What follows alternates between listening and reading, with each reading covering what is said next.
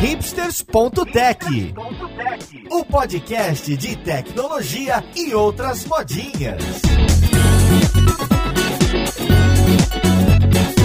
Olá e seja bem-vindo a mais um episódio do Hipsters.tech. E esse é o nosso primeiro episódio de 2018. Meu nome é Paulo Silveira e hoje a gente vai conversar sobre as tendências em tecnologia de 2018. É isso mesmo, você leu correto, é um clickbait para você ouvir esse episódio e saber as nossas opiniões, os nossos erros e acertos para esse ano vindouro. A gente tá aqui com o pessoal que já apareceu com alguma frequência no podcast, então vamos ver com quem que a gente vai conversar. E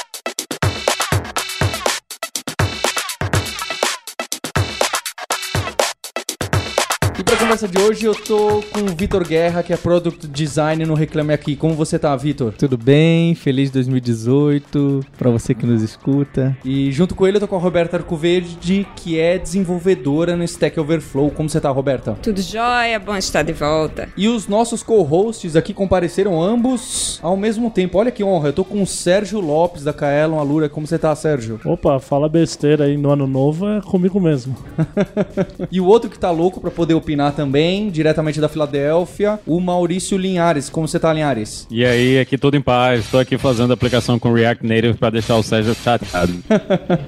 e a gente tá aqui em um dia de verão na minha casa, hein? A gente tá tentando resolver o problema de estúdios pro podcast, então a gente resolveu gravar aqui na minha própria casa esse episódio mais que especial. Então o que eu queria conversar com vocês hoje, e eu acho que é uma coisa que, que todo ouvinte quer saber e cada um tem sua opinião, é o que que vai pegar nesse ano de 2018. E em especial, eu queria começar falando dessas tecnologias maiores, né? Depois a gente vai passar para front-end, back-end, design, mas eu queria falar dessas coisas que todo mundo fala: "Ah, esse ano vai pegar, esse ano toda empresa vai ter que olhar, toda empresa vai ter que fazer". O que que vocês acham desses caras grandes como realidade virtual, realidade aumentada, Bitcoin, Big Data e esse monte de termo que a gente já ouve há alguns anos, mas é sempre é esse é o ano que vai pegar. O que que vocês gostam? O que que vocês podem falar? Pode ser positivo, pode ser negativo. Esse é o ano da internet na geladeira. Chegou, finalmente. Eu, eu tô esperando o hoverboard, teletransporte, né? Que estão prometendo faz um tempo. Tem a TV 3D também, que é um exemplo que eu gosto, que sempre tava lá, vai pegar, vai pegar. Eu tenho uma. Acho que não em 2018. Eu quero a Amazon abrindo a porta da minha casa e depois me deixando trancado sem eu conseguir entrar em casa, né? Porque sempre que alguém fala de internet das coisas, eu penso em chegar em casa e não poder abrir a minha porta num frio de menos 20 graus do lado de fora. Isso não vai ser legal. Ainda não chegamos no ano da internet das coisas, não. Acho que a gente ainda tem muita coisa para fazer. A gente teve problemas graves de segurança com a maior parte dessas coisas esse ano. E eu prefiro a minha TV burra, prefiro minha geladeira burra, prefiro o meu forno burro. Eu quero tudo burro. Quero apertar o botãozinho e botar ele para trabalhar. Eu quero nada conectado com nada, não. Umas engrenagens ali, né?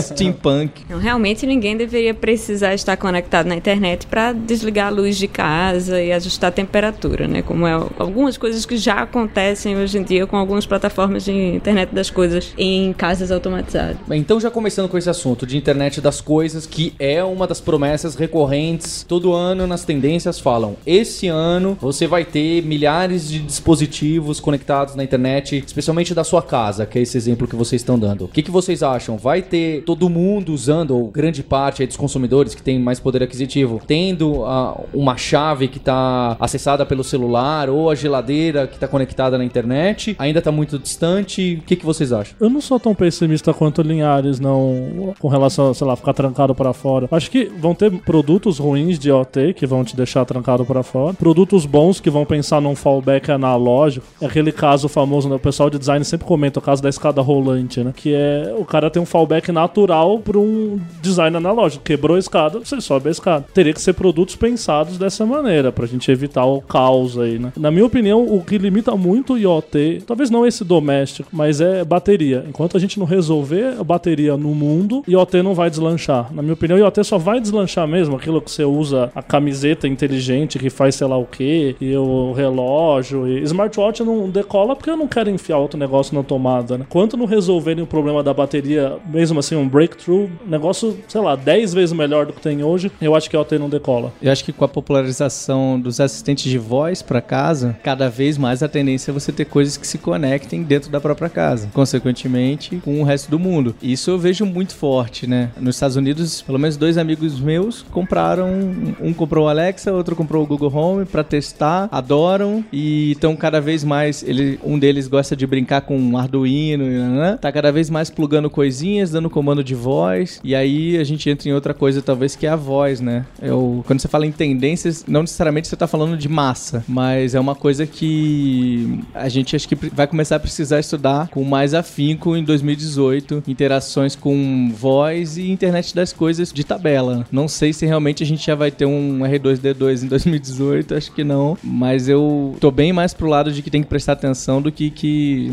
não vai dar certo de jeito nenhum. Vocês estão comentando um pouco do que que é as coisas que estão plugadas e as coisas não não plugadas. Acho que eu gosto da ideia do Sérgio porque esses exemplos que você deu da Alexa, dos outros, estão plugados. A TV também, né? A TV que é um, é um hardware que está conectado na internet hoje, todas as TVs, não sei por que chamam de smart, mas todas as TVs são assim agora, estão conectadas, mas elas estão conectadas na tomada também. Uhum. Já tem alguns outros que se acabar a luz e tal, vão gerar um, um incômodo que você não tinha antes, né? É um problema novo que você não tinha quando ela não era de IoT, não era a internet das coisas. Ah, e tem uma coisa que eu acho que é ainda mais interessante que a gente não. Não sei se tá muito cedo ainda, mas algumas pessoas já estão vendo isso, que é o caso da obsolescência e de empresas e dispositivos que simplesmente saem do mercado. Imagina que hoje eu tenho um, aparelho que eu uso muito para cozinhar, que é o, o sous vide, que ele faz, ele cozinha as coisas na água, ele mantém a temperatura da água sempre na mesma temperatura e ajuda a cozinhar as coisas de uma forma mais simples, legal. Só que o, o que eu comprei tem um problema interessante. Ele não tem interface. Ele só tem um botão de ligar. Todo o controle que eu faço do aparelho, da temperatura da água que ele vai esquentar para poder cozinhar, acontece em um aplicativo no próprio aparelho. Então, se a empresa deixar de existir, houver mais atualização para o aparelho, o que vai acontecer é que, eventualmente, uma atualização do iOS ou do Android, o aplicativo não vai mais funcionar e morreu aí o dinheiro que eu coloquei nesse aparelho. Isso nunca vai acontecer com as minhas panelas.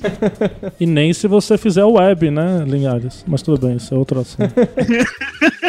Mas essa questão da obsolescência e dispositivos que morrem, eu acho que esse ano a gente teve, acho que foi uma, uma câmera de casa da empresa, que a empresa simplesmente disse que eles não vão mais dar manutenção e a câmera ela simplesmente vai parar. Ela tem um dia que ela vai simplesmente parar de funcionar completamente. É uma câmera, ela tá na sua casa, tá instalada na energia e ela simplesmente vai parar de funcionar. E isso é outra coisa que a gente precisa se preocupar com esses aparelhos, é que você tá comprando uma coisa e ele tá vindo, ah, o cara tá dizendo, ah, a gente vai dar manutenção aí eternamente. Isso é mentira. Nada tem a manutenção eterna. Então você tá comprando um aparelho que ele pode ter lá a datazinha de validade dele quando, tipo, eu não preciso me preocupar com a data de validade da minha geladeira. A geladeira que os meus pais compraram, sei lá, 35 anos atrás, tá num apartamento que a gente tem na praia, tá ainda tá lá. Mas aí será que não é questão de mudar modelo de negócio? Tipo, filtros Europa, sabe? É, se eu começar a assinar a panela, o dia que ela sumir, eu paro de pagar a panela e pronto. É, lógico, o valor tem que fazer sentido. Mas talvez a gente esteja até comentando um movimento econômico indo pra linha mais de, de assinatura, de, de não possuir o bem e tal. Que muda, claro, com certeza, muda muito. Mas será que isso já não resolveria esse problema? Isso poderia resolver o problema, mas eu acho que a gente ainda tem alguns passos para chegar nesse lugar, né? Onde a gente vai ter, vai entender que isso são serviços por assinatura, que eu vou entender que pode chegar um momento que o aparelho simplesmente vai deixar de funcionar. Financeiramente, isso tem que valer a pena para mim, né? Eu não quero simplesmente jogar o dinheiro no aparelho e o cara daqui a dois anos dizer, ah, o aparelho morreu, a empresa morreu, agora você joga fora. Exatamente disso que eu tava falando quando eu falei, você não precisa, não deveria precisar ter rede e um celular conectado, seja por Bluetooth ou por Wi-Fi, para cozinhar, ou para abrir uma porta ou para ligar uma luz. E eu só falei isso porque essa sua situação com sous vide, por sinal, cozinhando gourmet, hein, chique, que você colocou, é uma situação que um colega meu do trabalho passou recentemente com o ajuste de temperatura da casa dele. A internet caiu porque Comcast e ele não conseguia mais ajustar a temperatura porque tinha algum serviço que mandava esses ajustes como log para o servidor da empresa que fabricou o, a, o ajuste, o hardware de ajuste de temperatura. Quer dizer, é, um, é uma situação muito absurda você precisar desse tipo de coisa para operar uma, um dispositivo que devia ter local. Não precisa nem com o celular carregado fazer isso, idealmente, na minha opinião. E é por isso que eu sou um pouco mais cética, eu acho, do que alguns colegas. É, eu acho que a discussão aqui, pra gente pensando num, num tempo aí de um ano, é a gente tá levantando alguns problemas que realmente parecem impactar a adoção para 2018 em massa dessa internet em todo o cantinho. Porque em alguns dispositivos aí a gente já tem internet e a gente nem sabe, né? A gente já usa um monte de coisa que tem internet e a gente não tá nem, nem atento. Mas realmente parece que, então, 2018,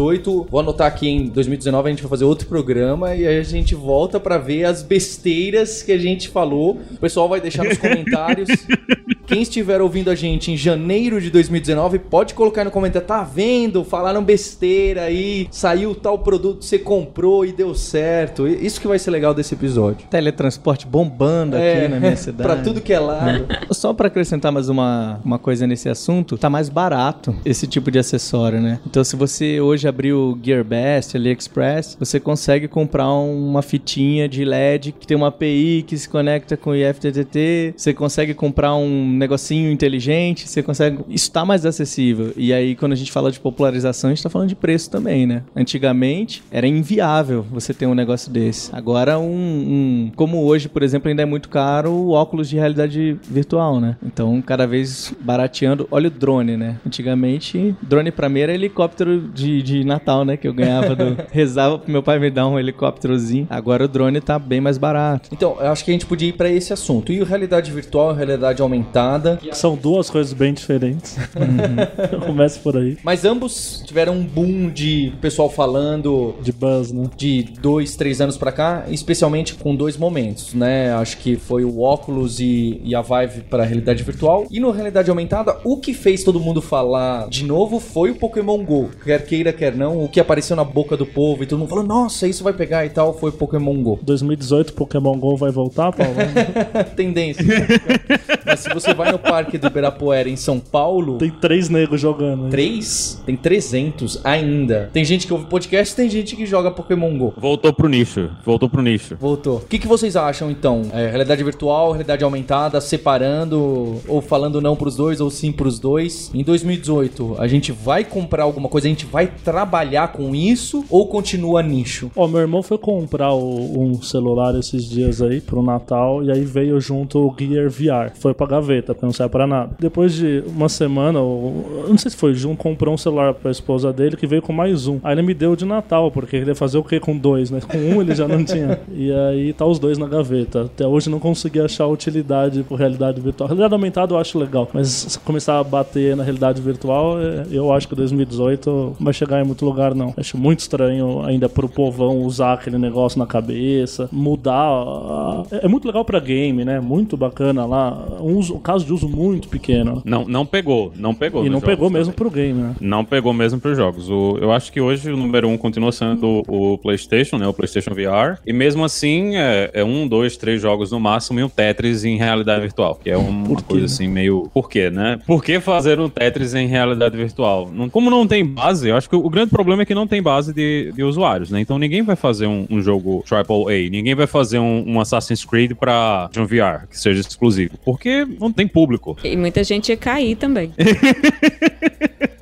É, tem, cara, como é que era o, o outro? Acho que o outro era Mirror's Edge. Que só jogando Mirror's Edge você já fica meio esquisito. Eu acho que Mirror's Edge na realidade virtual vai fazer você vomitar, de tão louco que ele é. Mas, mesmo dentro do mercado de jogos, a gente não tá vendo esse movimento todo. O máximo que acontece é eles pegarem um jogo, criarem, tipo, uma versãozinha que era a mesma coisa da televisão 3D. Se você comprou uma televisão 3D, você quebrou a cara. Porque não tem nada pra fazer com ela. E mesmo os jogos, o cara chegava, ele, ele mudava uma coisinha ou outra no jogo pra deixar ela em 3D, mas não é uma coisa que muda, né, a sua realidade. Eu acho que 2018 ainda não é o ano da realidade virtual. Talvez a gente veja mais coisas feitas com realidade aumentada, porque tanto o Android como o iOS, eles estão com APIs bem mais poderosas pra isso aí. Então, talvez a gente veja, principalmente se o pessoal que depende dessas coisas de realidade, né? Eu acho que é- aqui, eu acho que a IKEA tá investindo nisso, eles estão investindo em uma solução para você conseguir fazer a montagem toda, né, dentro da sua casa mesmo usando realidade aumentada. E eu acho que para esses casos específicos vai ser muito legal, muito legal mesmo, para você conseguir colocar uma cozinha na sua casa e, e ver como é que as coisas ficam, colocar um sofá, colocar as coisas simplesmente na loja, pegar e trazer e já saber que vai caber tudo lá. Eu acho que para esses casos específicos, eu acho que essa coisa de realidade aumentada tem muito espaço, mas a realidade virtual eu acho que a gente ainda tá meio longe. É muito caro, continua sendo muito caro para você montar o hardware todo, continua sendo inconveniente você ficar com aquele treco cheio de fio na sua cabeça, tem que ter um PC. O pessoal da óculos agora tá começando a falar, ah, gente vai ter uma coisa que não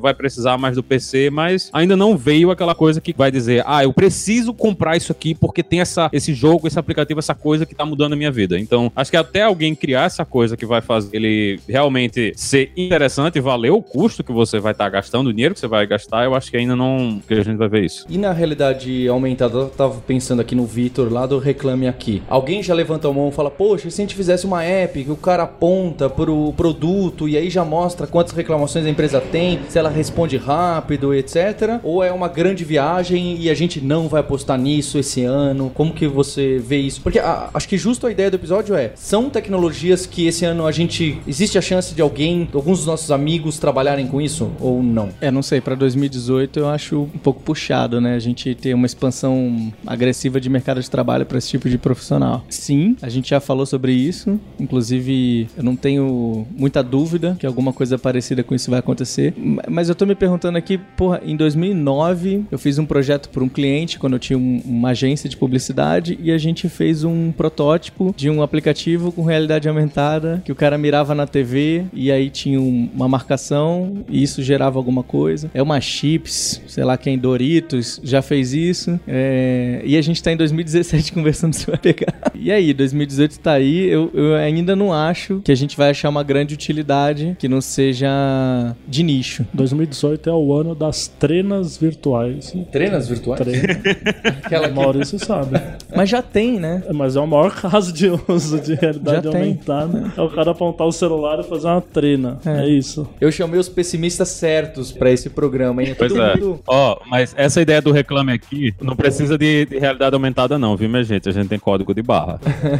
Você poderia apontar para uma fachada de uma loja, a gente reconhecer a logo e apresentar a reputação dessa empresa para você. Mas não sei se eu preciso usar o, ER, ah, o AR Kit da Apple que ela acabou de lançar. É, eu acho que a realidade aumentada em si traz poucas coisas, pelo menos na minha ignorância de hoje, que você não consegue fazer sem. Então, por exemplo, esse caso do que o Maurício comentou do IKEA, realmente é muito difícil fazer sem realidade aumentada. É, esse caso do Reclame Aqui já não. Mas eu acho que é, a, a pergunta é outra, na verdade. É, o usuário vai querer usar. Tudo bem, ele poderia só escanear um código de barras, idiota. Mas será que só o fato de ser feito através de realidade aumentada já não vai popularizar é, aquele aplicativo do Reclame Aqui? Porque agora o usuário gosta dessas coisas fancy, sei lá o que. Então, que eu quero dizer é assim: você pode olhar para o realidade aumentada como que tipo de coisas que ele destrava que antes não eram possíveis, e pode olhar como que tipo de experiência o usuário vai ter, mesmo para coisas que ele já fazia antes. E será que vai melhorar a experiência dele, sabe? E acho que se a gente só melhorar a experiência do usuário já é suficiente para uma tecnologia qualquer pegar. Se o usuário achar que é mais bacana olhar na telinha ao invés de escanear o código de barra, apesar de ser a mesma funcionalidade, já seria suficiente. A, a pergunta é: 2018 é esse ano? É o ano que o usuário vai popularizar? E aí é o que o Maurício falou: o iOS e o Android investindo forte nisso, eu acho que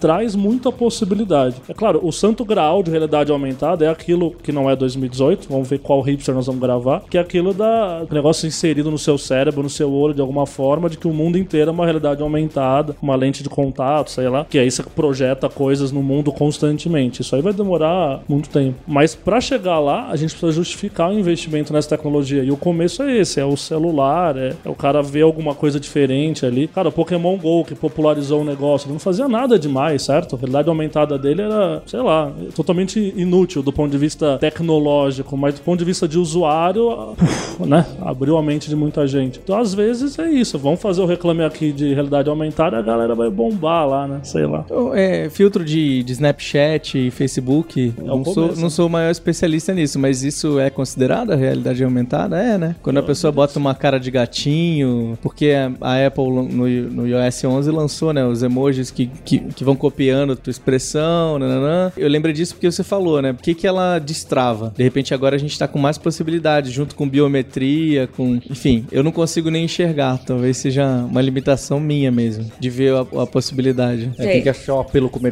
Eu queria um aplicativo de realidade aumentada que eu apontasse celular pra alguém e ele me dissesse o nome da pessoa, de onde eu conheço, onde ela trabalha e qual foi a última coisa que ela me disse a última vez que a gente conversou. Porque, né, pra quem esquece muito o nome. Essa você podia vender por 99 dólares na App Store. Eu, que eu pagaria, eu pagaria. E eu aposto que o Google tá a duas chamadinhas de API de fazer isso, porque ele já sabe com quem são as pessoas, já grava seu áudio, já tudo. Atenção, a 200 metros tem um conhecido na sua frente. Vai acenar. O nome dele é Rodrigo.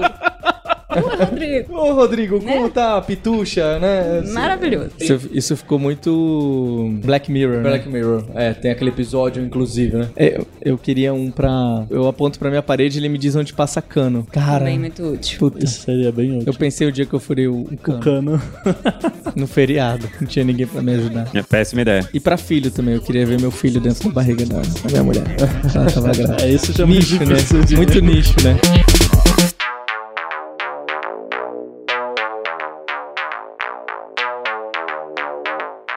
Um outro tema que aparece é blockchain Bitcoin. Bem, que as moedas virtuais aí vão nadar de braçada de uma maneira ou de outra, acho que não é muita discussão, mas eu queria falar do blockchain como, ah, então as empresas vão começar a usar blockchain em outros lugares, não só como moeda virtual, porque dá pra fazer esse tipo de aplicação de contratos, dá pra fazer esse tipo aqui, dá pra ter um cadastro seu médico como que ninguém acessa mais, pode ser verificado, etc. Tem aquelas ideias viajadas. Vai ser esse ano que a gente, talvez em outras empresas, vai enxergar blockchain sendo usado ou vai continuar algo muito específico para casos de nicho com contexto que se encaixam perfeitamente? Eu acho que vai popularizar bem esse ano, até em função da alta que a gente viu recentemente agora de, de- valorização do Bitcoin. Ah, tá virando mesmo hype popular. Eu vejo pessoas na ceia de Natal que não entendem de tecnologia perguntando sobre blockchain, sobre Bitcoin. Aí, aí isso virar uma alternativa de pagamento no mercado, a você ter ativos digitais sendo comercializados sem intermediários, de forma, tipo, até eu ir no, no bar do Mário da esquina da minha casa e pagar meu jantar com Bitcoin, eu acho que não é para 2018. Eu acho que esse tipo de transação ainda leva um tempo pra gente ter os- as instituições econômicas e as empresas adotando de forma mais consistente. Assim. A gente tem outras iniciativas interessantes. Eh, Recentemente o Nubank, eu acho, lançou o NuConta, que vai permitir que você faça transações sem adquirente intermediário, que tem um pouco essa pegada. Que talvez popularizem mais em 2018, mas blockchain e Bitcoin eu ainda sou um pouco mais cética. Mas muita gente vai comprar, não tem dúvida. Ah, não, sem dúvida. Em relação ao mercado, vai só explodir exponencialmente. Eu não Ou acredito não. em Esse moedas aí- virtuais. Esse é o que a gente pode morder a língua em 2019. É, talvez. Olha aí. Mas tudo bem. Atenção, hein? Eu falei exponencialmente, o mercado eu quero dizer, as pessoas querendo o- trabalhar com isso e comercializar e falando sobre isso, não do valor.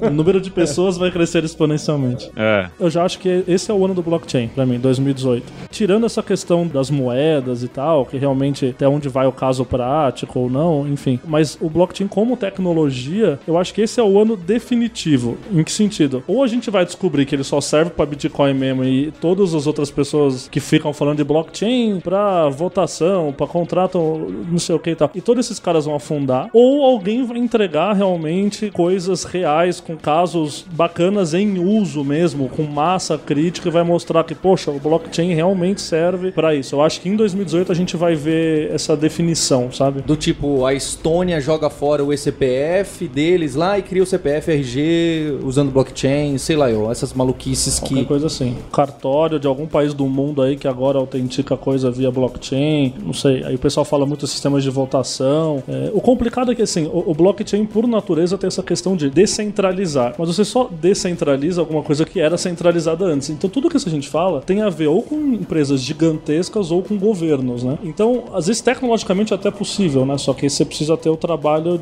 do governo. vontade é, dos a vontade. E eu acho que esse é o ano da vontade, entende? Tem, existe uma, uma corrida aí nos bastidores para saber qual dos 200 países do mundo vai ser o pioneiro em adotar a blockchain em larga escala. Alguém quer ter esse selo, entende? É, dica, não vai ser o Brasil. Ou não, né? Não sei. Mas alguém vai lançar alguma coisa e vai funcionar, eu acho, esse ano. Não sei o que ainda, mas eu acho que esse é o ano que a gente vai enxergar o blockchain de verdade. Ou vai enxergar que não, não serve para muito mais do que a Bitcoin e derivado. Provavelmente vai ser a Finlândia, né? Tudo que é. Tudo acontece lá. Mas, mas você sabe que toca um pedaço nesse assunto, mas eu, eu, eu vi um case nesse último ISA, Floripa, o, o Interaction South America. Na Finlândia, óbvio, tinha uma questão com o imigrante de países em guerra, nananã, e que eles não tinham documento e eles não conseguiam receber, não conseguiam abrir conta corrente. E aí a, o governo fez uma parceria com o banco que aceitava criptomoeda e aí eles conseguiram de algum jeito oficializar a, aquelas pessoas naquele país. Então você vê, toca, né, no, nesses casos de uso um pouco mais reais que a gente tá falando, de um jeito que não é óbvio, eles conseguiram fazer uma coisa criativa. Linhares, você ia colocar. É, então tem uma coisa, uma palavrinha que o Sérgio falou aí que eu acho que é meio complicada, que o, o Bitcoin é descentralizado, né? Eu acho que esse ano a gente aprendeu que não. A gente aprendeu que o Bitcoin, na verdade, é muito centralizado, existe muito poder, especialmente dos mineradores que estão ali na China, né? Que representam um pedaço considerável da rede e eles têm poder de decidir o que acontece ou não dentro da plataforma. Então, por mais que as pessoas gostem de lembrar, mas qualquer pessoa pode minerar, qualquer pessoa pode fazer o que quiser, mas a gente já viu que no, a gente teve o Bitcoin Cash, né? Teve o soft fork que aconteceu aí, que separou, tentou fazer essa separação das moedas. E eu acho que a ideia das moedas é uma coisa que provavelmente vai sobreviver às moedas que a gente tem hoje. A gente ainda tá aprendendo, lentamente tentando entender o que é que tá acontecendo. A gente teve, acho que esse ano o, o Ethereum deve ter tido três, três hacks bem consideráveis. Acho que o último foi 300 milhões de, de dólares aí que ou, ou ficaram congelados ou simplesmente vão desaparecer do mercado por causa de um erro na implementação dos contratos. Isso é outra coisa que tem sido bem interessante, que quando eles, o pessoal que vê a linguagem dos contratos e o que é que pode acontecer, então a gente tá aprendendo que ainda a gente ainda precisa aprender muito para conseguir simular o que a gente tem no mercado hoje, né? De você assinar um contrato, o contrato é reconhecido e se você não garantir esse contrato, vai ter a justiça ou vai ter alguma outra coisa que vai fazer com que esse contrato aconteça. Dentro do ambiente que a gente tem de moedas hoje, ainda é muito difícil de você garantir esse tipo de coisa. Você dizer que, ah, se a contraparte descobrir alguma forma de pular por cima do contrato na justiça hoje, você com certeza vai tentar resolver isso aí e é, e é bem provável que você consiga resolver. No ambiente que a gente tem hoje, das cryptocurrencies, não existe essa entidade que vai resolver a treta, né? Então, se você perdeu dinheiro, você perdeu dinheiro, o dinheiro foi embora. Então, eu acho que isso ainda é um dos problemas mais complexos que precisam ser resolvidos, é que é centralizado em algumas coisas, descentralizado em outras, e as pessoas, principalmente o cidadão comum, para ele colocar o dinheiro dele, colocar os investimentos dele numa coisa dessas que tudo pode simplesmente desaparecer, é bem complicado. Então, eu acho que essa coisa do blockchain ser utilizado para outras soluções, eu acho que é uma coisa que é interessante. Eu não sei se a gente realmente vai ver isso em 2018, porque muitas dessas coisas, tipo, eu vou colocar todo o meu histórico médico aí em, no blockchain. Aqui nos Estados Unidos isso nunca aconteceria. Aqui nos Estados Unidos a população no geral tem esse pensamento bem forte contra a federalização das coisas, né? Contra ter esses grandes cadastros, toda essa união. Então, eu acho que isso vai depender muito também da política dos países, né? De como o ambiente político dentro dos países funciona. Hoje, aqui, eu acho que a maior parte dos lugares que recebe cartão, cartão de crédito, ele já tem as maquininhas com NFC. Então, hoje eu não preciso nem andar mais com o meu cartão de crédito. Eu ando simplesmente com o celular e eu, o, do, com o próprio celular eu faço pagamento. Então, essa coisa de eu poder pagar uma cryptocurrency em uma loja qualquer, aqui tem muito valor, porque o meu celular ele tá fazendo esse trabalho já para mim hoje. Eu não preciso estar tá me preocupando com isso aí. Então, mesmo que aconteça, ah, alguém conseguiu desenvolver uma solução que vai me deixar pagar com bitcoins em qualquer outro lugar, mas será que vai ter massa crítica para fazer isso ir para frente, dado que eu já tenho essa solução, já tenho o Apple Pay, já tenho o Android Pay, tenho todas essas outras soluções disponíveis que fazem a mesma coisa para mim. Então, eu acho que a, as moedas vão continuar, mas eu acho que essa coisa do blockchain ainda é meio complicada e a gente ainda tem muito que aprender nessa questão de, de contratos inteligentes. Eu acho que a gente já, já percebeu que a solução que a gente tem hoje e a linguagem que a gente tem hoje, ela não é ideal para esse tipo de coisa. A gente precisa entender bem mais de segurança, criptografia para desenvolver isso aí. Então, eu acho que a gente ainda tá nessa fase de entender o que é que tá acontecendo. Acho que não, não 2018 ainda não vai ser o pulo do gato do dinheiro mágico, não. Do dinheiro mágico eu não sei, mas acho que do de algum smart contract pegar numa área, num país, num, num, num setor que a gente não tá nem imaginando por enquanto, eu acho que tem muita chance, porque é muita gente trabalhando em cima, falar, pronto, eu vou descentralizar isso aqui e até resolver esse problema da centralização, né? Tem um monte dessas outras versões de moedas ou desses de smart contracts que já estão pensando nesse problema para que não caia novamente nas mãos de um país ou de quatro empresas, etc. Deixa eu colocar um, um, um outro assunto então que também aparece bastante, que são chatbots, machine learning, inteligência artificial. Eu quero saber da Roberta se a gente vai, tipo, em 2018, abrir o Stack Overflow, em vez de ficar procurando e postando pergunta, eu vou conversar com o robô e falar: Olha, como você tá no Stack Overflow? Tô bem, você, Paulo? Então, eu tô com um código aqui em Java, só que eu acho que o ponto e vírgula não tá no lugar certo. O que, que você acha? Ah, então, eu acho que vai ser esse o ano do, do chatbot no Stack Overflow ou É. em qualquer lugar? Então, essa pergunta vai ser feita fechada por estar duplicada. não, não vai. A gente tem outras coisas uh, na fila, mas eu acho sim que machine learning inteligência artificial como todo, em plena ascensão. E isso, inclusive no Stack Overflow. A tag de machine learning ano passado foi uma das que mais cresceu, associada com a tag de Python, em torno de 30% pra, só para Python, e a, com a associação do Stack Overflow, que hoje é engraçado falar de Python, porque machine learning é a terceira tag mais associada a Python. A primeira é Django, claro, quem pergunta por Python normalmente quer saber de Django. Desculpa, machine learning é a segunda, a terceira é R, que é uma, uma linguagem declarativa de análise de dados. Então, pelo menos no nosso ecossistema, em termos de conteúdo que é produzido e consumido no Stack Overflow, machine learning já pegou. 2017 já acendeu muito e a tendência da análise de dados que a gente mesmo faz em termos de tecnologia estão crescendo, mostra que isso vai continuar crescendo para a projeção é que continue crescendo para 2018. É, eu fui num congresso recentemente de desenvolvimento de software chamado Strange Loop lá em St. Louis e foi impressionante a quantidade de palestras que tocavam de alguma forma em machine learning e inteligência artificial em chatbot, principalmente com o advento do Slack, que pegou é, a plataforma de chat mais usada hoje por empresa de desenvolvimento de software e não, de bibliotecas como TensorFlow, da Google de coisas novas que estão surgindo para ajudar as pessoas a entrarem numa área que era antes muito mais acadêmica do que prática, né? Eu lembro que 10 anos atrás eu já falava, assim, quando eu estava na faculdade, mais de 10 anos, 15 anos atrás, de machine learning e de, não de chatbot, mas de técnicas que eu vejo hoje sendo empregadas na, na indústria com muito mais facilidade, porque eu não preciso mais estar no MATLAB, você baixa uma biblioteca dessa da Google como TensorFlow e é muito fácil de usar. Então, sim, eu vejo para 2018, acho que inclusive 2017 foi o ano que começou e acho que é uma, uma, uma rota sem volta, que nem programação funcional. Pegou no gosto do pessoal e tem muita aplicação prática, tem muito software que pode se beneficiar do machine learning, então... É, eu acho que em especial o chatbot, uma das aplicações práticas Sim. de machine learning inteligência artificial que o, o povão, nós podemos usar, porque inclusive plugando, né? Porque acho que tinha um pouco essa ideia, não, machine learning você vai precisar aprender os algoritmos de machine learning. Acho que não é essa ideia, assim como a gente não aprende algoritmos de, de buscadores para usar o Google, né? Vai ter muita desses, que nem o Watson, que você vai plugar nele e usar um serviço, assim como você vai plugar para deixar o seu chatbot, o seu sistema de voz, que a gente já falou aqui, deixar ele, vamos chamar assim, de inteligente e um pouco melhor do que uma simples árvore de decisão, um FAQ melhorado, né? Dá pra dar esse passo a mais. Agora, se isso vai explodir, todas as empresas vão ter o seu chatbot, toda empresa vai ter mineração de dados, data science, machine learning, eu, eu não sei dizer. É claro, vai aumentar como tem aumentado nos últimos anos. Tomara que não exploda o chatbot, porque eu odeio isso. Nossa senhora.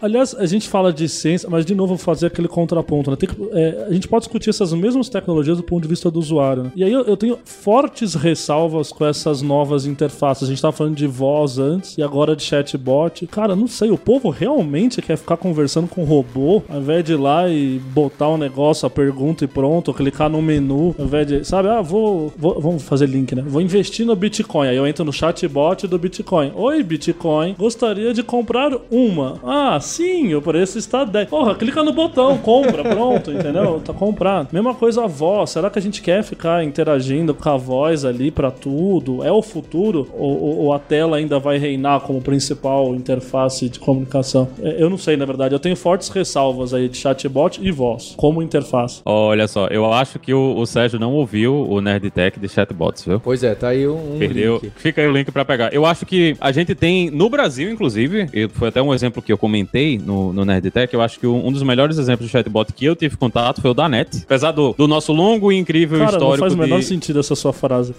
o melhor exemplo de atendimento com chat foi com a NET. Calma, devagar, devagar. Apesar, apesar da gente ter a nossa incrível experiência com provedores de internet no Brasil, eu acho que o chatbot da NET, que o, o que você ligava, eu achava o modo de interação dele muito legal. Porque o que é que acontecia? Então eu tava com um problema na minha internet, eu pegava meu celular, ligava pra NET e em vez deles pedirem, ah, digita o seu número de assinatura, digite o seu CPF, digite su- o seu número da sua identidade, digite o sobrenome da sua mãe e digite o nome completo da sua bisavó. Em vez de fazer essa loucura toda, sou eu que estou ligando do meu telefone. Então o que é que ele dizia? Olha, eu já tenho o seu telefone, eu sei que a conta. E ele já rolava o diagnóstico da aplicação. Ele conseguia fazer o reset do meu roteador direto do chatbot. Eu não precisava interagir com uma pessoa. E quando tinha manutenção, quando já estava, quando a região onde eu estava estava manutenção, o que é que acontece? Ele mesmo já dizia: olha, o serviço nessa área está em manutenção, vai ficar em manutenção até tal hora. Quando for de tal hora, o serviço vai ser normalizado. Se ele não conseguia descobrir nada e o reset do roteador não, não resolvia, aí ele me colocava para uma pessoa. Eu acho que essa é a forma que a gente tem que pensar na hora de interagir com chatbots. Eu, assim, eu acho que o chatbot de simplesmente você ficar falando, acho que é uma coisa que é específica, que pode ter casos. Eu acho, o, o Paulo falou do pessoal da Coreia, né, que tem os chatbots que simulam gente famosa, né, que o pessoal já tá começando. Então eu acho que esse caso é um caso válido. Pode ser que pegue isso aí em outros países. Eu não sei se as diferenças culturais vão ser um problema nessa coisa, mas eu acho que o grande problema que a gente tem com os chatbots hoje não é o fato de ser um chatbot, é porque as pessoas que estão implementando os chatbots, eles não estão preocupados com a interação do usuário. Eu acho que na hora que você tem que ligar, imagina que você está aqui nos Estados Unidos, certo? Você tem que ligar para alguma coisa e é um chatbot. Quando você vai interagir com o chatbot, ele quer que você fale o problema. Se você tem sotaque, acabou, você não vai conseguir interagir com o maldito do chatbot, porque ele não vai entender o seu sotaque. Então, você está num país que é cheio de imigrantes, que tem diversos sotaques diferentes, diversas formas diferentes de falar inglês, inclusive gente que fala muito pouco inglês, fala espanhol na maior parte do tempo. Você coloca um chatbot que só fala o inglês ou de Los Angeles ou de Nova York, acabou. Você tá cagando na cabeça do usuário e isso não é. Eu, eu não acho que isso seja falha do chatbot em si. Eu acho que é falha das pessoas que estão implementando a solução, que não estão se preocupando com a interface do usuário. Então, apesar de, de todos os problemas que eu tive historicamente lá como assinante da NET no Brasil, eu acho que a forma como eles implementaram o chatbot foi muito interessante. Você tá comparando o atendimento da NET com o chatbot. É tipo, é óbvio que o chatbot vai ser melhor que o atendimento da NET.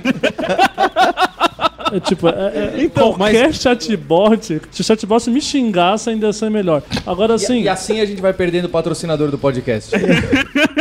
Agora, o, o Maurício, meu ponto é assim: será que a gente não. O caso da net, enfim, você fala, pô, que fantástico, eu consigo ligar lá e o cara sabe que eu tô ligando, ele já me fala se tem um problema na minha região, me permite resetar o roteador. Pô, isso não devia ser um botão no meu celular, eu não ter que ligar pra ninguém, nem pra chatbot, nem pra ser humano. Isso tinha que ser alguma coisa que eu abro meu celular e falo, opa, estou sem internet porque caiu. Opa, tem um botão aqui, reiniciar. E esquece interação, entende? Eu acho que na verdade o chatbot aí melhorou porque a experiência anterior era péssima. Mas meu ponto é, se você já tem uma, uma experiência é, de usuário que é baseada em clique nas coisas e faça, e agora você quer trocar aquilo pra converse com uma máquina mágica que faz por você. Que é o que o pessoal fala, vou botar um chatbot no Stack Overflow, vou botar um chatbot num e-commerce pra eu fazer compra via WhatsApp. Cara, sei lá, entende? É mais fácil eu entrar no site, olhar o produto, clicar em comprar e pronto. É claro, se eu estivesse comparando um televendas com um chatbot, aí eu ia concordar com você, mas tipo, eu já tenho um e-commerce, entendeu? Pra que, que eu vou enfiar um chatbot ali? Então, é, eu não sei se o caso da net não cai nesse, entende? Você tá comparando com uma experiência péssima com uma melhorzinha, ok? Mas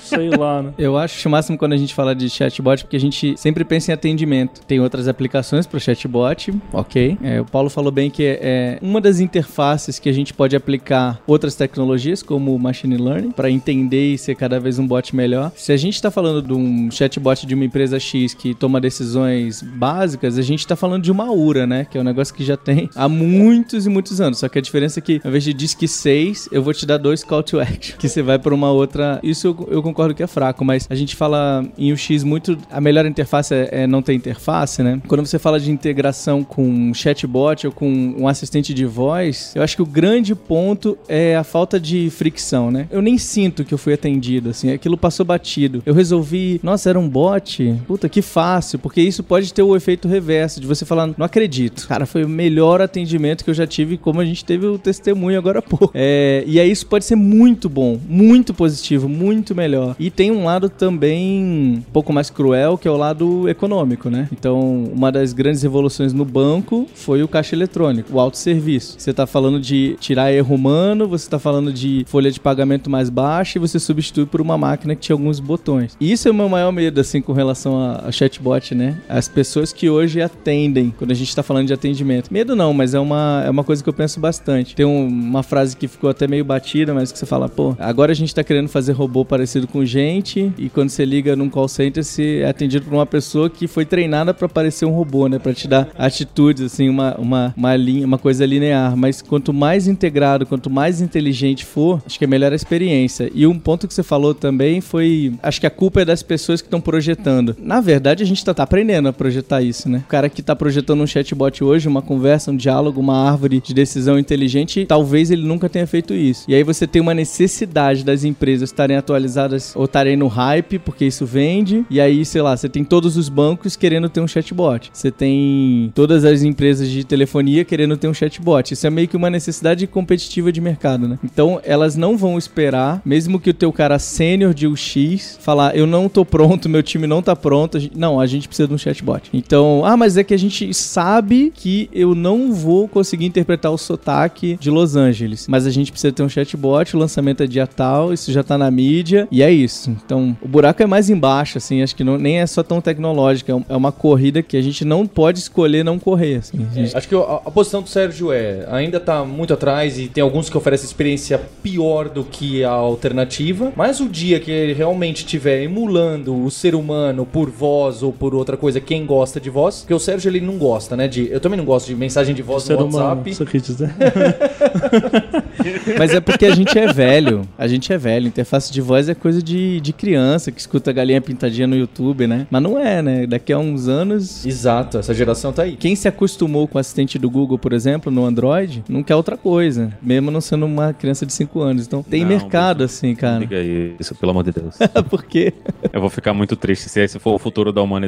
Eu Conversar também. com um robô. Aí eu vou fazer um deschatbot. É um cara que clica num botão e ele conversa com o chatbot por você Mas ele te mostra no formato de site. e me, formo- e me mostra numa página branca com um link azul, assim. Tá bom, pronto. Tem um negócio sobre isso que uma vez eu fiz um. Um pessoal de um banco foi no, num encontro e tal, me convidaram pra, pra gente trocar uma ideia sobre isso, sobre atendimento com um robô. Eu dei uma cutucada assim, eu falei, cara, você tem uma rede inteira de pessoas inteligentes, humanas, poderiam tirar a dúvida dessas pessoas, né? É, mas você tá construindo um robô que você tá tentando botar todo o conhecimento que essas pessoas têm. Isso é o princípio de um fórum na internet, né? Você tem um monte de gente com conhecimento, Stack Overflow tá aí pra provar isso. Será que você precisa de um chatbot em todas as situações? Você não pode perguntar pro teu coleguinha. Às vezes um outro correntista do teu banco que já passou e aí com, você mistura conceito de gamificação, o cara tem bom, bom pontuação porque ele é experiente, dá boas respostas, não sei o que. Aí você fala, isso compete com o chatbot? Parece que a gente tá chegando na mesma conclusão que a gente chegou do blockchain para 2018. Vai estourar firme se encontrarem bem uma aplicação, um contexto que fala: olha só, o chatbot aqui melhora aquela experiência porque antes não, não dava para estar na web, não fazia sentido na web, mas como chatbot ele é muito melhor do que telefone ou do que no real. Assim como o blockchain, se ele encontrar, fala: olha, esse problema para esse país agora, se o governo abrir mão, funciona muito melhor e se encaixa aqui. Mas acho que são dois que para 2018 podem explodir de uma maneira. Ou, poxa, não tinha pensado se aplicasse aqui, né? Qual o problema que ele resolve, né? Pra mim, o chatbot nasceu pra resolver escala. Eu não consigo falar com todo mundo, eu crio um robô que conversa com todo mundo. Tem coisas que seriam assim. Eu acho que no Brasil, no Brasil, o cara que conseguir colocar um chatbot servir operação de restaurante vai ganhar muito dinheiro. Então, se você quer criar uma startup no Brasil agora, consiga de alguma forma fazer um chatbot no WhatsApp que trabalha para restaurante. Pronto, com certeza vai ganhar muito dinheiro porque hoje a gente faz pedidos de comida, dessas coisas tudo pelo WhatsApp, tudo tudo via chat lá. Só que tem uma pessoa do outro lado fazendo o trabalho. Então, quem conseguir fazer isso aí na forma de um chatbot, Ô, Linhares, Quem não- pede comida no Ô, WhatsApp? Linhares, É um- é um mundo que chefe você vive, bot. cara. Abre o iFood e pede, pronto. Bicho, eu, ah, assim, não, não sei como é que é pra vocês aí no sul, mas em João Pessoa, pra gente é muito comum você mandar mensagem via WhatsApp pra fazer pedido. Não, não, não é todo lugar que tem iFood. Eu já recebi pizza com um panfletinho falando peça direto no nosso WhatsApp, que é mais barato, porque a a gente não tem a taxa, taxa da- do do, aplicativo. Mas vai ter a taxa Pois do é. chatbot agora. Ô Linhares, eu acho que é melhor você não me pedir pra ser seu investidor anjo, tá bem? Só tô avisando. Cara, eu já tava pronto pra, pra bater palma aqui, porque eu achei que você ia falar Detran ou alguma coisa assim. Quem fizer um chatbot pro, pro, pra tirar o, a, a segunda via do CPF, aí, aí, aí eu tô contigo. Não, mas tudo isso são coisas. É, eu acho que uma outra coisa que a gente não presta atenção, principalmente quando é direto pro consumidor, é que a grande vantagem dos chatbots, que é o que a gente vê na China hoje com coisas como o WeChat, é você não ter que instalar nada no seu aparelho. Você já, se você já tem a solução de chat, você já tem a solução que faz a comunicação, qualquer coisa que você conseguir programar dentro dessa plataforma vai, com certeza, ter muito espaço. Então, imagina que se a, a plataforma de chatbots aí do Facebook conseguir avançar mesmo, quem conseguir criar soluções em cima disso aí vai falar com o Detran, você pegar, sei lá, dado do, do INSS, de qualquer serviço que você imaginar que você precisa ir num site, precisa baixar um aplicativo, precisa fazer qualquer coisa desse nível, que você conseguir inserir dentro dessa plataforma, vai aumentar muito a escala do serviço, porque o cara não precisa mais instalar o diabo do aplicativo no celular dele, nem abrir a página. Ele tá lá dentro do Messenger do Facebook ou dentro do WhatsApp e tá fazendo essa interação com o seu serviço. Então, ele interage com o seu serviço sem ter tido nenhuma interação anterior com ele. E isso é o que eu acho que vai, que pode vir a ser, né, a grande vantagem dessa coisa toda. Dentro dessas grandes plataformas que têm um alcance muito grande, você ter chatbots que vão estar tá prestando serviços para a população. Então, pode ser essa coisa de pedir comida que eu acho que seria uma coisa muito legal de ter. Você deixa de ter uma pessoa pendurada no celular para responder com uma interface que às vezes não é ideal, né, para esse tipo de trabalho, e você ganha acesso a muito mais coisa. Mas assim, algumas coisas dependem, né? Para você fazer uma coisa dessas pro Detran, o Detran vai ter que ter uma API disponível para você poder chamar para fazer esse trabalho. Então, tem a gente tem essa coisa, essa questão do governo também ter um pouco de interesse, mas eu acho que tem um espaço gigantesco para isso aí, porque isso vai dar muito mais funcionalidade para as plataformas, então é um negócio maravilhoso para a plataforma, porque você está usando o aplicativo deles e é muito bom para o usuário porque você não precisa se lembrar de instalar 50 aplicativos para fazer um negócio que você vai fazer só uma vez por ano. Eu acho que o, a grande vantagem no final para os chatbots é você ter essa interação com a, as soluções, né, com os aplicativos, dado que você pensou na interface, você criou uma coisa que as pessoas realmente podem interagir, fazer tudo isso sem ter que instalar nada, sem ter essa fricção de instalar uma coisa dentro do seu celular. E às vezes a gente não quer falar com uma pessoa, também tem isso, né? Você prefere falar com Ah, tem muito, muito, Um bicho. Por o Sérgio favor. no podcast faz um esforço aqui pra falar com a gente. Tem que tomar um negocinho.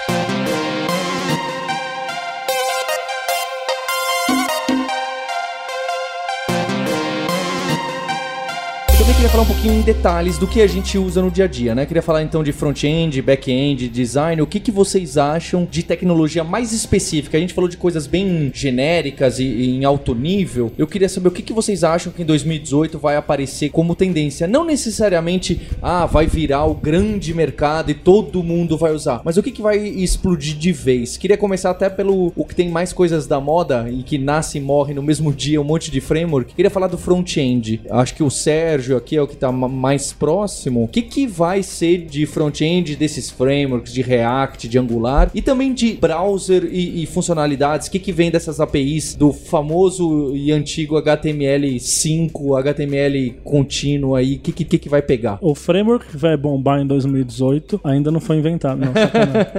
Olha, não sei que aconteça alguma reviravolta muito grande. Pra mim, 2018 é o ano da consolidação do React mesmo. Acho que o Angular já era, sinto muito. E o React vai se consolidar nessa linha de frameworks JavaScript, que é a primeira pergunta que você fez. Né? E vão evoluir, vai melhorar a performance, vai ter o ecossistema vai melhorar, como acho uma melhoria incremental mesmo. É, eu não enxergo nada muito disruptivo, aliás, por definição, porque se eu enxergasse não seria disruptivo. Talvez alguém invente alguma coisa mágica aí que desbanque o React no meio do ano. O que eu enxergo muito no mercado de front-end aí é o browser, realmente, que é a segunda parte da sua pergunta, que é o browser evoluindo, sedimentando essa evolução que ele já está tendo desde o famoso HTML5, mas de crescendo em, em- em possibilidades e tal. E aí, em 2018, a gente finalmente conseguir fazer coisas muito ricas no navegador, que antes eram só específicas de, de plataformas nativas e tal. Então a gente já tem muitas iniciativas assim. Hoje o Google é quem lidera, o Chrome é é o browser que tem mais coisas avançadas e sei lá o quê. O Safari tá correndo atrás, sabe? Então quando a gente fala de coisas bem específicas, né? Quem já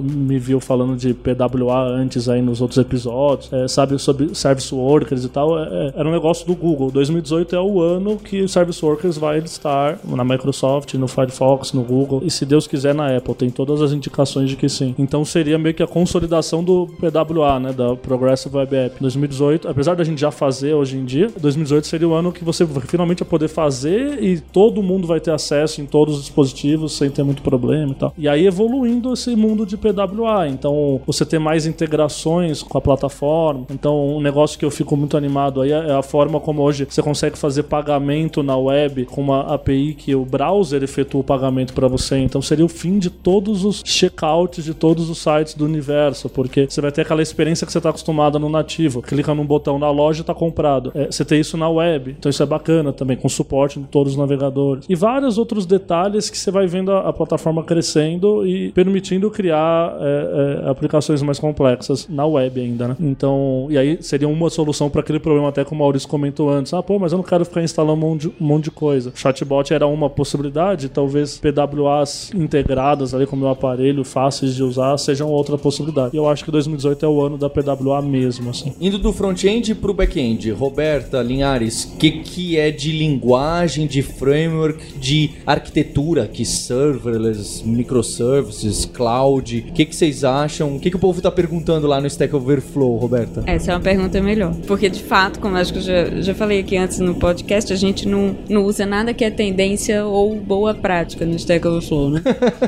Então. Essa, essa, frase é ótima, né? Não é que a gente.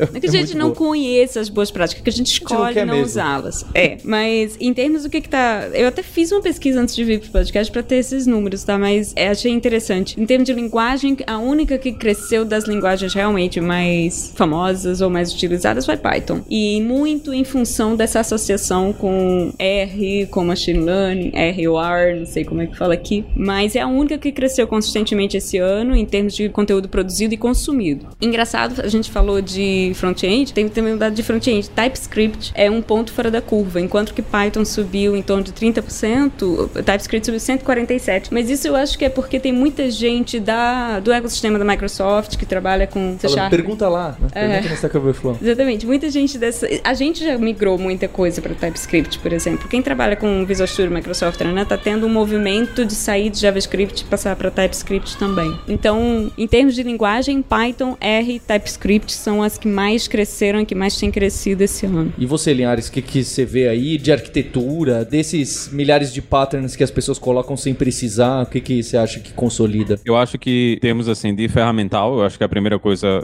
seria Kubernetes, eu acho que 2018 é o ano do Kubernetes. Acho que tá, a gente, o pessoal que tentou, né, o pessoal da Docker tentou com Swarm, tem outras soluções ainda, mas eu acho que para quem está trabalhando com aplicações em larga escala, tá trabalhando com nuvem, e agora que a própria Amazon também lançou o próprio serviço de gestão de Kubernetes deles, eu acho que fechou, né? A gente fechou o ciclo para gestão de clusters e, e, conjuntos de aplicações. Acho que o Kubernetes vai ficar como sendo o principal. Acho que provavelmente vai ser a, a solução principal para a gente fazer né, de, de, de coisas nos vários ambientes. E eu acho que no fim vai ser uma coisa muito boa, porque simplifica muito essa coisa de você gerenciar as máquinas, de você rodar em um ambiente que é cloud native, né? Que é essa coisa de você. A aplicação ela é nativa na nuvem. Vai estar tá tudo rodando dentro de containers, vai estar tá tudo rodando dentro de um ambiente que é todo controlado e todo feito para rodar aplicações nesse novo formato que a gente trabalha hoje. Então, acho que quem está interessado aí, quem trabalha com operações, quer mexer com DevOps, com certeza invista o seu tempinho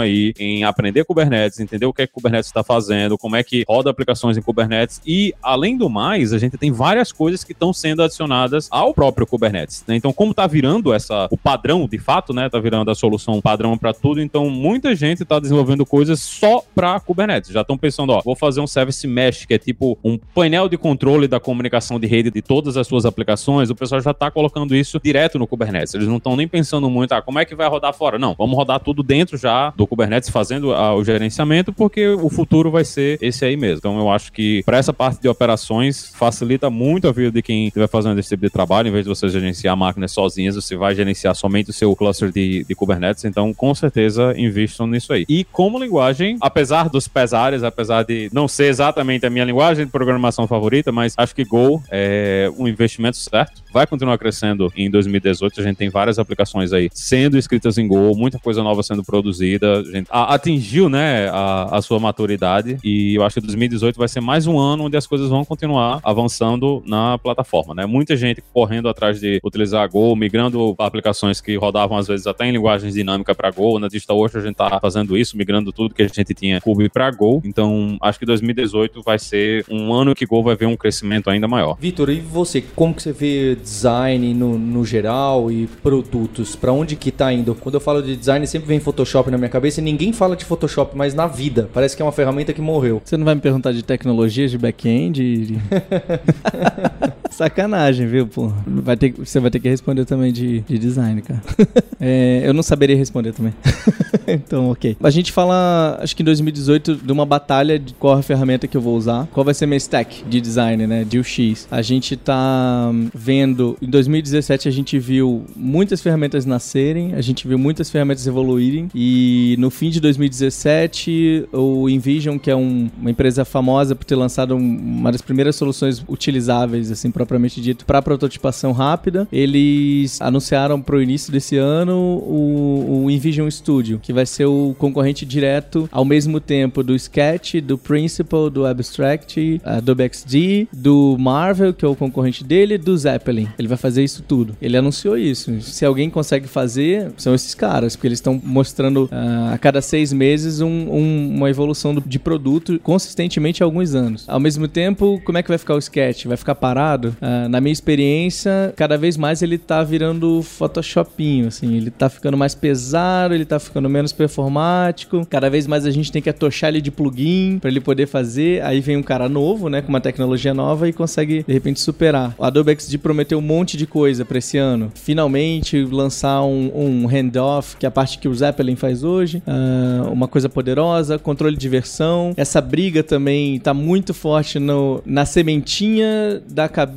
de um designer que a gente plantou no ano passado, que é começar a aprender alguma coisa de desenvolvimento. Então, quando você fala de controle de versão, quando você fala do Git para designer, só no fim do ano passado a gente tinha o Abstract funcionando, a gente tinha o Cactus, que era um concorrente que foi lançado para controle de versão, a gente tinha ah, um que foi lançado no fim do ano que chama Plant, que é super bonitinho, como o designer gosta de usar, né? Não, não tem linha de comando e tal, mas faz controle de versão, faz pull, push, faz merge, controle de conflito. E aí você tem uma, uma cabeça que o designer não tinha no início de 2017, que agora em 2018 a gente já nasceu com essas possibilidades. E aí é um campo que a pessoa tem que aprender, né? Como é que eu faço isso? Como é que eu enfio isso dentro do meu, do meu fluxo de trabalho, já que eu estava acostumado a trabalhar com versão 1, versão 2, versão 3. Quando eu mexo num arquivo, o outro cara não podia mexer, então eu dava um grito, ô, eu tô mexendo aqui no Style Guide. Então, eu acho que 2018 vai ser um ano onde vão se consolidar duas, sei lá, três. Isso não significa consolidar, né? Eu acabei de ser contraditório. Não sei, não sei se a gente vai conseguir ver essa batalha. Eu não falei do Figma, que pra quem é usuário Windows já há alguns anos e não tinha acesso ao Mac, o cara simplesmente não podia usar o Sketch, que, foi- que era o queridinho, né? O Figma ele ganhou um mercado e no fim do ano ele também lançou toda essa parte de gestão de componente, de trabalho em equipe, de trabalho em real time, que foi como ele nasceu, né? Então acho que é um ano de batalha, assim, é aquela coisa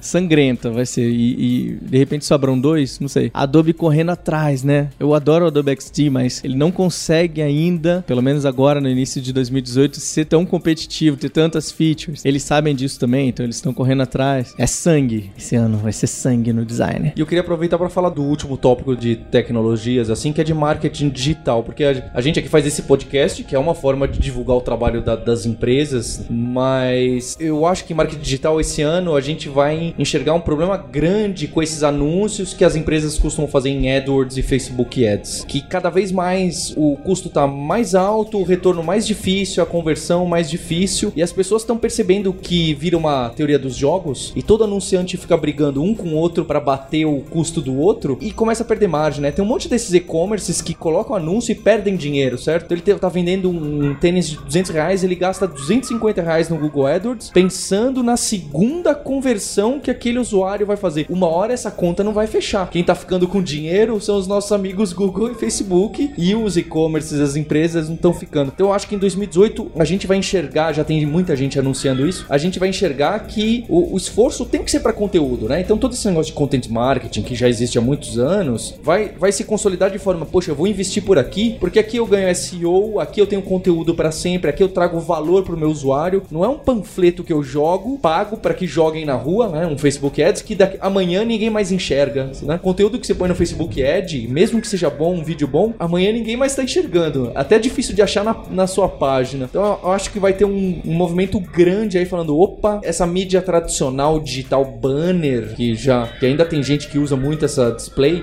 claro que tem contextos que funciona, eu acho que eles vão sofrer bastante. E eu queria falar de podcast no Brasil, que eu acho que ainda não é o ano do podcast no Brasil. O ouvinte que é fã de podcast ouve há 10 anos e ouve a gente aí há mais de um ano e meio vai ficar ofendido, mas para chegar aqui nos Estados Unidos, onde os adultos, um quarto dos adultos falam que ouvem podcast com frequência, eu acho que não vai ser 2018. Mas isso é até bom, porque a gente tá gerando bastante conteúdo. Você que tá ouvindo esse podcast em 2020 vai falar: olha que legal, agora estou encontrando aqui o hipsters, que bacana. Usando minha geladeira na internet.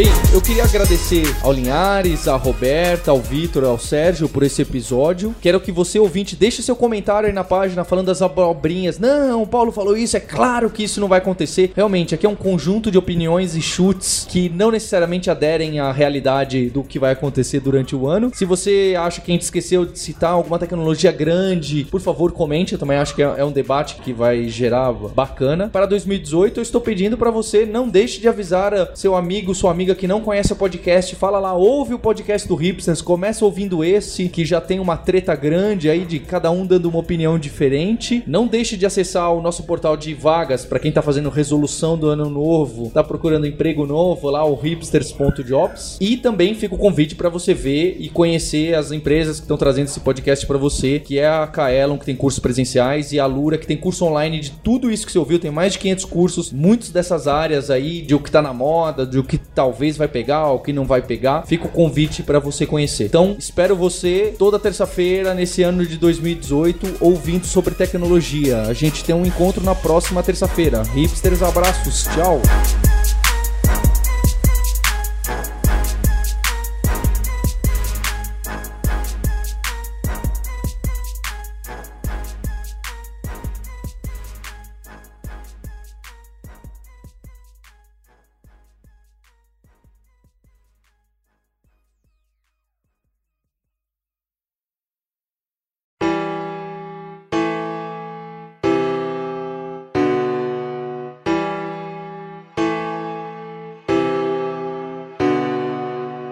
Começamos o ano com um easter egg que não, não é tão easter egg tão grande que ficou, hein? Linhares, vamos então falar algumas opiniões de pessoas interessantes aí da comunidade brasileira de tecnologia, falar o que, que eles acham que vai se consolidar em 2018, que merece a nossa atenção. Vamos começar aí falando do, dessas tecnologias mais gerais e metodologias? É isso aí. A gente queria ser mãe de Ná esse ano, né? Mas em vez da gente levar a culpa, a gente bota a culpa nos outros. Exato, eu tô gostando muito desse episódio da gente poder viajar na maionese, né? Eu- Agora entendo porque tem tanto visionário por aí. A responsabilidade é. Poxa, é muito bacana. Você dá um monte de opinião. Se deu certo, deu, né? Se não deu, era uma opinião. Era. É isso aí. Se, se alguém tomou uma decisão em cima da sua opinião, é problema, né? problema dos outros. Não tomem, não tomem decisões baseadas nas nossas opiniões. O disclaimer foi dado inúmeras vezes. Ó, vamos começar aí com o Fábio Akita, Da Cold Miner. Gold Miner, o Akita on Rails aí, que todo mundo conhece, que falou que o negócio é criptomoedas. Criptomoedas. Pois é, foi mais do que blockchain, né? Ele realmente quis focar na criptomoedas. Quem tá acompanhando o Twitter dele sabe que ele tá focado e o Sérgio aqui que ficou, não, o blockchain vai aparecer alguma aplicação grande. O Akita é mais destemido e fala, não, a própria criptomoeda mesmo agora vai estourar de vai se consolidar. Pois é, e, e ele deu o call na hora, de, na hora certa de vender, viu? Quem tava acompanhando o Akita no, no Twitter e vendeu na hora que ele disse que era pra vender, ganhou um dinheirinho. Então, ó, quem sabe aí acompanhar o Akita no Twitter aí pra ganhar dinheiro com criptomoedas, mas ele tá aí que vai. É, é a nova onda, né? A gente não sabe, não, não dá pra prever o futuro, como ele mesmo disse, não dá pra gente prever o que é que vai acontecer, mas parece que o negócio vai ficar. E se agora no fim de 2017 tá pegando fogo, imagina como vai ser aí em 2018, né? Pois é, e também teve a, a Alda Rocha, que hoje acho que tá lá na TOTOS e faz um trabalho muito bacana na comunidade, um barulho grande. Ela também colocou o, o blockchain aí como consolidação esse ano. E a Alda foi uma pessoa que lembrou, né, de, de alguns métodos ágeis aí que ela falou de Lean. Eu também sinto que esse Kanban que a gente gravou o episódio com o Yoshima vai se consolidar cada vez mais. E a Alda lembrou de métricas no, no geral. A Alda foi a única, incrivelmente, foi a única pessoa que falou de processo, né? Ninguém mais comentou processo, passou a, a, a, o fogo do, do Agile, né? Agora a gente não fala mais muito disso, não é mais cool, mas eu acho também, junto com a Alda, que essa coisa de Lean, principalmente para quem tá querendo implantar essas coisas de DevOps aí, é uma, uma coisa muito importante e ajuda muito na questão da visibilidade. E as métricas vêm puxadas aí no Lean, né? Não tem como você implementar Lean sem você ter métricas, então é uma coisa importante você ter essa coisa de métricas aí junto do seu processo para deixar tudo mais fácil. O Felipe Azambuja, que é o vulgo montanha do Deve na Estrada, o host do, do podcast concorrente, não ouçam o Deve na Estrada, hein? Esse é um recado que. Eu não tô lá, não é bom. É, não ouçam. O Montanha falou também, foi um que bateu na, na tecla do blockchain. Ele colocou a internet das coisas, que a gente discutiu aqui e falou, poxa, ainda, ainda tá meio morno, se vai se consolidar mesmo com todo lugar na internet e, e de ter uma aplicação matadora, a gente questionou. O Azambu já tá postando aí. É, eu não tô botando fé, não. Eu prefiro que a minha cozinha não tenha Wi-Fi e que as coisas continuem funcionando. Continuo achando que assim, vai ter muita solução, mas eu não vou botar o meu dinheiro e eu não quero a Amazon abrindo a minha porta. O Reinaldo Ferraz, que teve com a gente num episódio de acessibilidade, um cara que faz um trabalho no W3C muito legal, falou de EPUB. Olha só, ele tá acompanhando muito a, a evolução do formato, das novas versões que chegaram e tá fazendo uma aposta aí que ninguém nem imaginou. Mas e aí, Paulo, o EPUB tem futuro? Você como publisher no Brasil, como é que é isso aí? É, eu não diria futuro, eu diria presente mesmo. Eu não sei exatamente onde ele tá enxergando de consolidação total. Eu digo que é, é o presente, é, é, é, o que acontece mesmo, o que a gente usa. É claro que mesmo na casa do código, na editora, ainda o download de, de PDF é, é um número altíssimo. O EPUB tá quase no uso do em relação ao PDF. Agora partindo para front-end e tecnologias relacionadas, a gente tem o Gleicon Moraes aqui que gravou o episódio do NoSQL com, com a gente. Ele coloca lá uma das coisas principais é React. Né? React tá aí, continua crescendo, continua engolindo o mercado de front-end, né? Para a tristeza de, de quem apostou nos outros frameworks aí, React continua pegando muito espaço no mercado e ele também fala de uma coisa que eu achei interessante, que é simplificar, né? Que hoje a gente está correndo para linguagens mais simples, para soluções mais simples, para usar soluções que facilitam você fazer implantação e rodar a sua aplicação de forma mais rápida, como usar Docker, né? Usar Kubernetes e usar Go como linguagem de programação, que é uma linguagem bem mais simples, que você cria um binário só, joga esse binário lá para rodar, então facilita talvez a, a, a, essa coisa de simplicidade seja o caminho para 2018, né? Para ajudar as pessoas a entrar cada vez mais nessa ideia de nuvem para colocar as aplicações em produção de forma mais rápida, seguindo aí mais uma vez o que a gente já tinha falado antes daquela coisa do DevOps, né? De você colocar as coisas em produção o mais rápido possível. E o Zeno Rocha lá da Life Ray, o cara que tem 48 horas no, no dia, ele também falou do React, assim como o Sérgio bateu bastante. E aí ele citou aqui um framework que eu nunca ouvi falar. O ouvinte aí, o front-ender, vai dar risada, mas Next.js, acho que o Sérgio até comentou em algum episódio que eu lembro, ele citou. Tá aí, olha só como eu tô por fora, hein? E ele citou também o Webpack e o Vue.js como consolidação. Tô achando que ele tá apostando muito, algum, alguns ele vai acertar.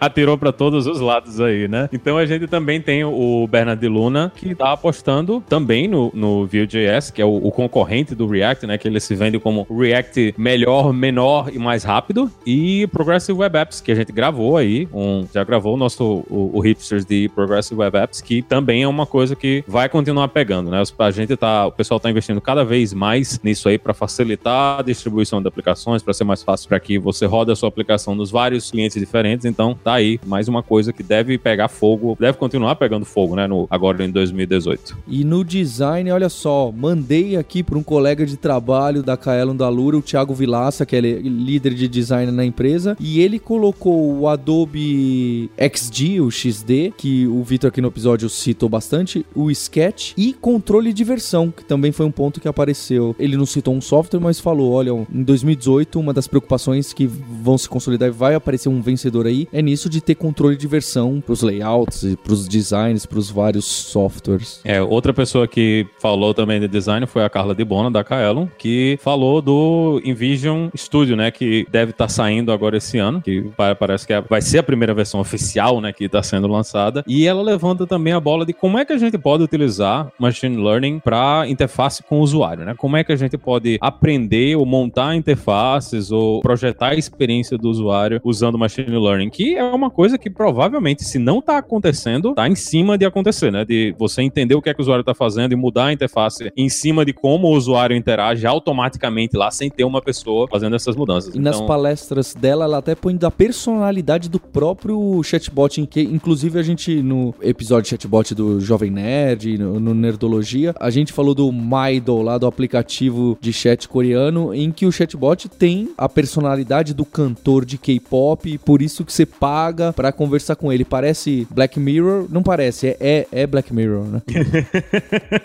E o, Emerson Leite da Globo lá, que gravou com a gente explicando como que funciona a plataforma de vídeo. Ficou bem legal esse episódio de Hipsters. Ele citou o, o Material UI, é o negócio da- do Google, né? é como se fosse um framework de interface, né? Que define como você vai fazer a sua interface, como é que você vai trabalhar. É bem interessante. Principalmente para programador que não sabe fazer design, né? Só sabe fazer design preto e branco. Vai lá no Material UI para aprender um pouquinho como é que funciona isso aí. O Emerson também citou o Go e o Elixir. Ele, ele ia postar no, no Elixir. Eu acho que o Elixir ainda vai ganhar muito terreno, consolidar de ser top. Bem que também ele já tá lá do lado da, lua no, no ranking, né? Então acho que é uma boa aposta aí do, do Leite. Pois é, o Emerson levantou também React Native, que ajuda você a construir suas aplicações móveis, né? Usando o React como framework. Não é exatamente a mesma coisa de você trabalhar com React na web, porque muda um pouquinho o nome dos componentes, mas ajuda muito na hora de você construir uma aplicação móvel, tanto para iOS como para Android, né? Usando somente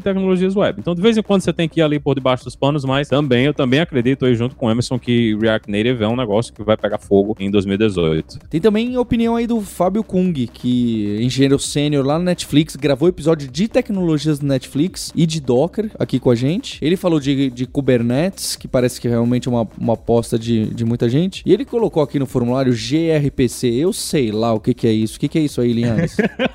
gRPC é um protocolo de comunicação o Google desenvolveu, né, em cima do que a gente chamava antigamente de protobufs, que é, é como se fosse o que a gente usou muito tempo como REST, só que usando um protocolo binário, né, mas roda em cima de HTTP2 e principalmente se você trabalha com Golang, a forma padrão de comunicação entre processos. Então eu tô com o Kung aí, que gRPC é o, o novo padrão de comunicação entre aplicações. Talvez não externamente, eu acho que externamente a gente vai continuar ainda por algum tempo com o JSON, né, e, e às vezes se você der as XML, mas internamente gRPC, pelo menos pelo que a gente vê e o que eu vejo hoje na DigitalOcean, tudo interno rola via gRPC, né? E junto com o gRPC, o Kung também falou em GraphQL, que é uma linguagem de... É mais ou menos, imagina aí, é o, é o gRPC do Facebook. É uma forma de, de você, em vez de você criar vários, várias chamadas diferentes, coletar dados, né, e fazer, executar operações na sua aplicação, GraphQL define uma única linguagem, tipo SQL, mas ela não parece com SQL, para que você possa interagir com fontes de dados, né? Então, você, em vez de você ter 20 chamadas aí para pegar os dados do usuário, pegar as perguntas que o usuário fez, pegar as respostas que o usuário deu. Você vai ter uma única API que você define, olha, eu quero que você me dê os dados do usuário junto com as respostas e junto com as perguntas que ele fez e junto com os relacionamentos que ele tem. Aí ele vai, o servidor vai pegar essa, essa coisa, né, essa pergunta que você deu, coletar todos esses dados e trazer para você. Então isso facilita na hora de você fazer APIs públicas. O GitHub acabou de lançar uma API GraphQL para API do GitHub, então eu acho que aí 2018 com certeza vai ser um ano quente para GraphQL. Muita gente precisa criar APIs, né, de distribuição de dados e o GraphQL é uma forma bem simples de você fazer isso do ponto de vista do usuário. o Douglas Campos, o vulgo QMX, que hoje em dia também trabalha na sua empresa, não é, não é Linhares, aí em Nova York? Trabalha. Mas o Douglas foi sabido, ele mora na Flórida. E ele preencheu só uma palavra aqui no, no formulário, escreveu Rust. O, o Douglas tá empolgadíssimo com o Rust. A gente foi pra RustConf ano passado em Portland. Foi muito legal. E as, as coisas que o pessoal tá trabalhando com o Rust estão correndo muito. Se você tá usando o Firefox, você tá usando o Rust aí, a engine de passing de CSS do Firefox. Hoje ela é toda escrita em Rust e a tendência é que eles coloquem ainda mais componentes né, em Rust. A ideia da linguagem é que ela seja uma linguagem de baixo nível, mas ela seja uma linguagem segura. Então ela dá várias garantias para você sem causar problemas de performance. Então eles falam que Rust é o C seguro e o ser do jeito que você deveria escrever ser, mas sem que você tenha que escrever. Porque o compilador e a linguagem fazem a maior parte do trabalho para você. Também tô com o Douglas aí. Acho que Rust, principalmente para quem precisa trabalhar em baixo nível, quem tá fazendo driver, trabalhando no kernel ou ferramentas de linha de comando de rede, Rust com certeza é uma linguagem incrível para você trabalhar pela segurança que você tem na hora que você tá trabalhando com ela. Quem lembrou também de Rust aí foi o, o Jadson Gomes, que colocou Rust e colocou uma coisa que eu achei até interessante. Ele colocou Rust com WebAssembly e JavaScript, que eu não, eu não cheguei a considerar essa possibilidade aí, mas são coisas que realmente pode ser bem interessante de você conseguir, de você desenvolver aplicações web em Rust, desenvolver coisas utilizando WebAssembly, né? Colocando, imagina, em vez de você fazer como as pessoas falam, né? Faz um emulador de Doom em JavaScript roda no seu navegador, você usa o WebAssembly, que é um, um negócio um pouco mais baixo nível, né? Então você poderia escrever a sua aplicação em Rust, compilar para WebAssembly e rodar direto no navegador, no, bem mais rápido do que seria se fosse uma coisa em JavaScript puro. Então, quem sabe aí, esse ano que vem, a gente não tá vendo isso aí. Você escreve não a linguagem baixo nível, produz o código em outra linguagem baixo nível, mas somente para o navegador e roda isso direto no navegador sem ter que fazer nenhuma mudança, né? Então, de repente, isso aí é, é, é o caminho aí para 2018. E o Jaidson, que é o cara que toca o Brasil JS, é óbvio que é essa conferência gigantesca de, de JavaScript, junto com outras pessoas, se ele tá falando é porque ele sabe coisas aí no bastidores e, e as palestras que estão pegando e o que, que o pessoal tá desenvolvendo. É bom ficar de olho. E também o William Molinari, vulgo o Potix. Poxa, eu tava pensando, não, não sei como pronunciar o, o, o, o nickname dele. Escreveu um livro bem, bem bacana aí de, de web pela editora Casa do Código agora. Ele chamou atenção para trabalho remoto. É um tema que podia ter aparecido no podcast, certo? Essa consolidação, porque sempre fica. Tem muito na nossa área, mas quem sabe tem um momento que fala: não, olha, é assim que funciona, é assim que todo mundo vai trabalhar remoto e vai pegar muito mais pessoas do que pega hoje em dia. É o caminho, né? Tem muita gente, e principalmente no Brasil hoje, tá todo mundo reclamando, tá muito difícil de contratar, mas de repente, se você parar de contratar somente na sua cidade e aceitar pessoas que estão remotas pelo país, outra oportunidade, né? Você aumenta a quantidade de gente que está disponível para ser contratado. E continua também o trabalho remoto para fora, né? Eu trabalhei por muitos anos do Brasil para empresas fora do Brasil e isso continua sendo uma realidade aí. A gente tem aqui também, ainda relacionado com as coisas de web que a gente estava falando, o Elton Mineiro da Code Rocker, que falou aí do PHP, né? Trazendo a, a, as mudanças de como a, a comunidade PHP está abraçando essa coisa de TDD, de Behavior Driven Development, estão começando a colocar Event Sourcing e CQRS, né? Tem até frameworks aqui que eu nem consigo pronunciar esse nome. P-R-O-O-P-H. Um componente para fazer Event Sourcing dentro da, de aplicações PHP. E tem o Symfony 5 aí, que provavelmente é, se não é o, é um dos, dos frameworks para desenvolvimento web mais utilizados dentro da comunidade PHP, né? Então o Symfony 5 tá vindo por aí, com certeza tem muita coisa interessante e PHP continua sendo a linguagem de programação da web, né? Todo mundo usa aí para rodar suas aplicações. E o Leandro Guimarães, que é responsável no Brasil pelo portal do InfoKill e também pelo evento do QCon, ele falou de, de Big Data, que é algo que apareceu por aqui bastante, e falou do próprio Java lan sendo lançado por semestres. Eles estão fazendo essa mudança agora grande aí na Oracle, indo mais para a comunidade, a própria comunidade tocando, e eles vão mudar a forma de release para não ser um por século, né? E vai ser um, um pouco mais frequente. É, é bem observado. Pode ser uma grande mudança e uma ajuda para o Java. Uma coisa que também foi que levantaram aqui, que o Alexandre Magno levantou, é a coisa. Estamos cada vez mais focando em produto, né? Então, em vez de você estar tá simplesmente gerenciando as coisas só por gerenciar para entregar o seu trabalho específico, né? Aquele pedacinho de trabalho que a sua equipe está fazendo, as empresas estão cada vez mais pensando em gerenciar,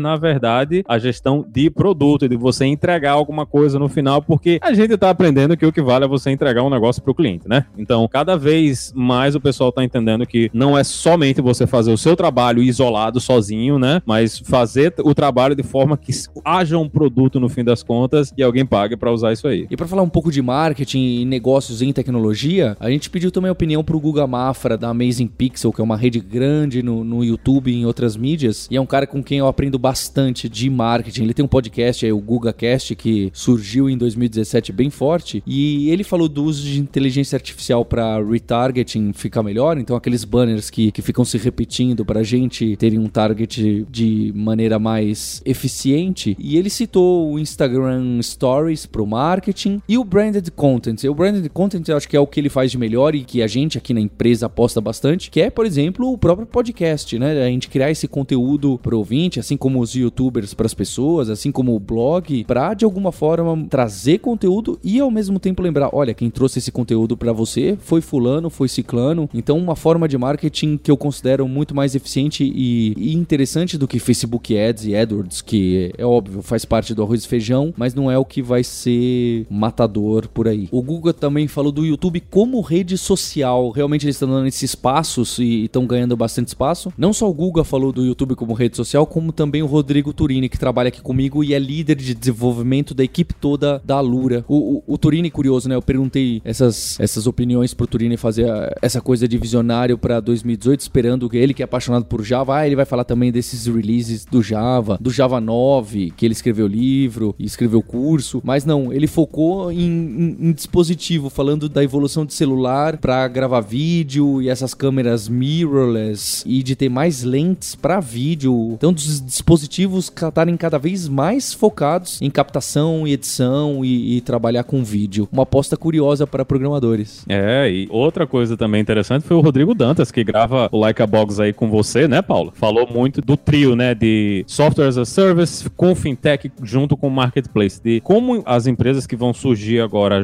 juntando essas três coisas aí podem ser a, a bola da vez em 2018, né? A gente tá vendo todo mundo falando aí de coisas como Coinbase, né? Mas tem várias coisas que podem acontecer dentro desse mercado e quem estiver trabalhando em cima disso aí, tá trabalhando com fintech, tá trabalhando com marketplaces e trabalhando com essa ideia de software as a service, pode ser aí, pode ter muita coisa interessante surgindo em 2018 aí, realmente juntando essas três coisas. O Adriano Almeida que cuida aqui com a gente do Customer Success e das vendas, ele também citou os chatbots que a Carla de Bona falou para estar tá auxiliando cada vez mais as vendas de alguma forma. Eu ainda sou um pouco cético com toda essa consolidação esse ano. Eu acho que a gente vai ver um monte de aplicação legal, mas uma substituição e uma corrida grande para todo mundo usar em 2018, toda empresa ter. Vamos ver, né? Vamos, vamos morder a língua que eu acho que é interessante.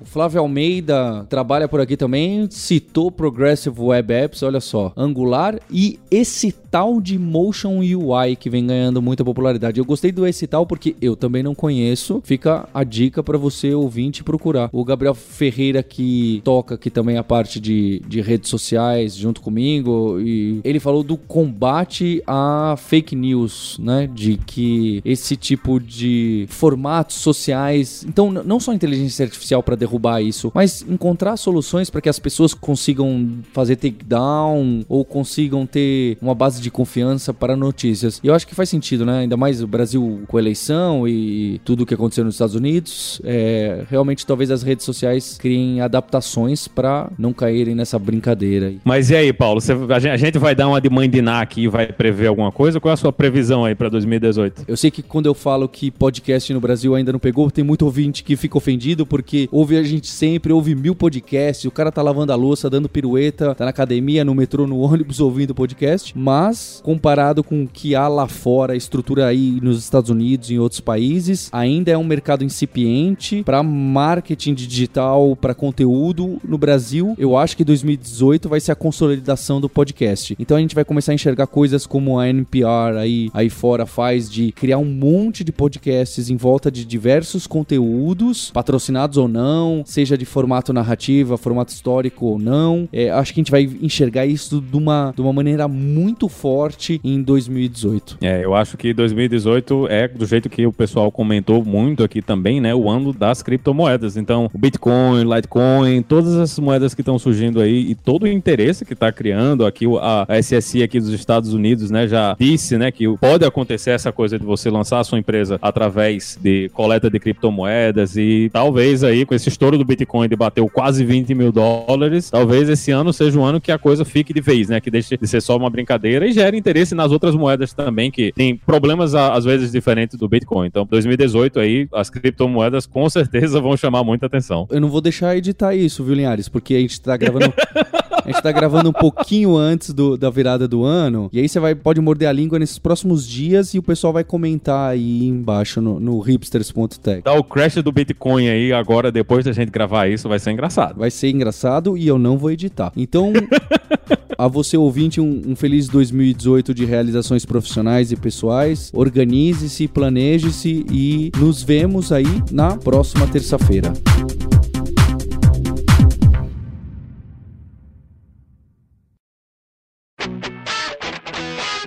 Você ouviu o hipsters.tech, produção e oferecimento alura.com.br, cursos online de tecnologia e Kaelon, ensino e inovação. Edição Radiofobia, podcast e multimídia.